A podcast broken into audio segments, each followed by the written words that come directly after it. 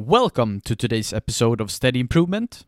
What if there was a way we could be 100% sure that your counterpart want to buy or agree to what you have to say?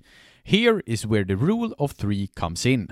This rule has a lot to do with avoiding the type of yes that we don't want, which is a fake yes that is actually a no.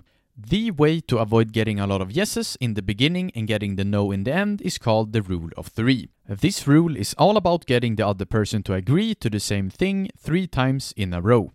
The first time they agree to your proposal is quite straightforward, but to get the other yes, you have to make it different and use yourself with an label, or that you summarize one thing so you get an that's correct answer from your counterpart. Unlabel is you saying, for example, it sounds like S is some perfect fit for you, or it seems like you're totally in love with X. To get the third yes, you use uncalibrated how or what question about how we should implement the things we just talked about by getting them to explain what will make it successful. An example of this could be what do we do if we feel that we're going in the wrong direction? Then they might answer, then we do this kind of thing, which lead to this. Another way to get three yeses in a row is to use calibrated questions three times in a row, but built different every time. So, when you're not sure if your counterpart really is on the train, make sure to use the rule of three to be really sure.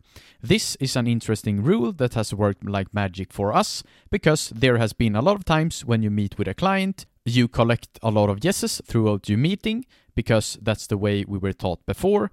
And when we were stoked and excited to ask for the final question, which leads to an yes in the end, we a lot of times got a no.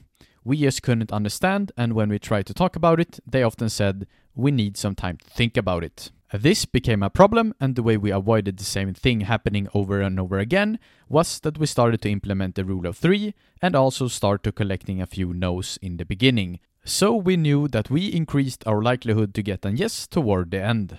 Thank you for listening to today's episode of Steady Improvement.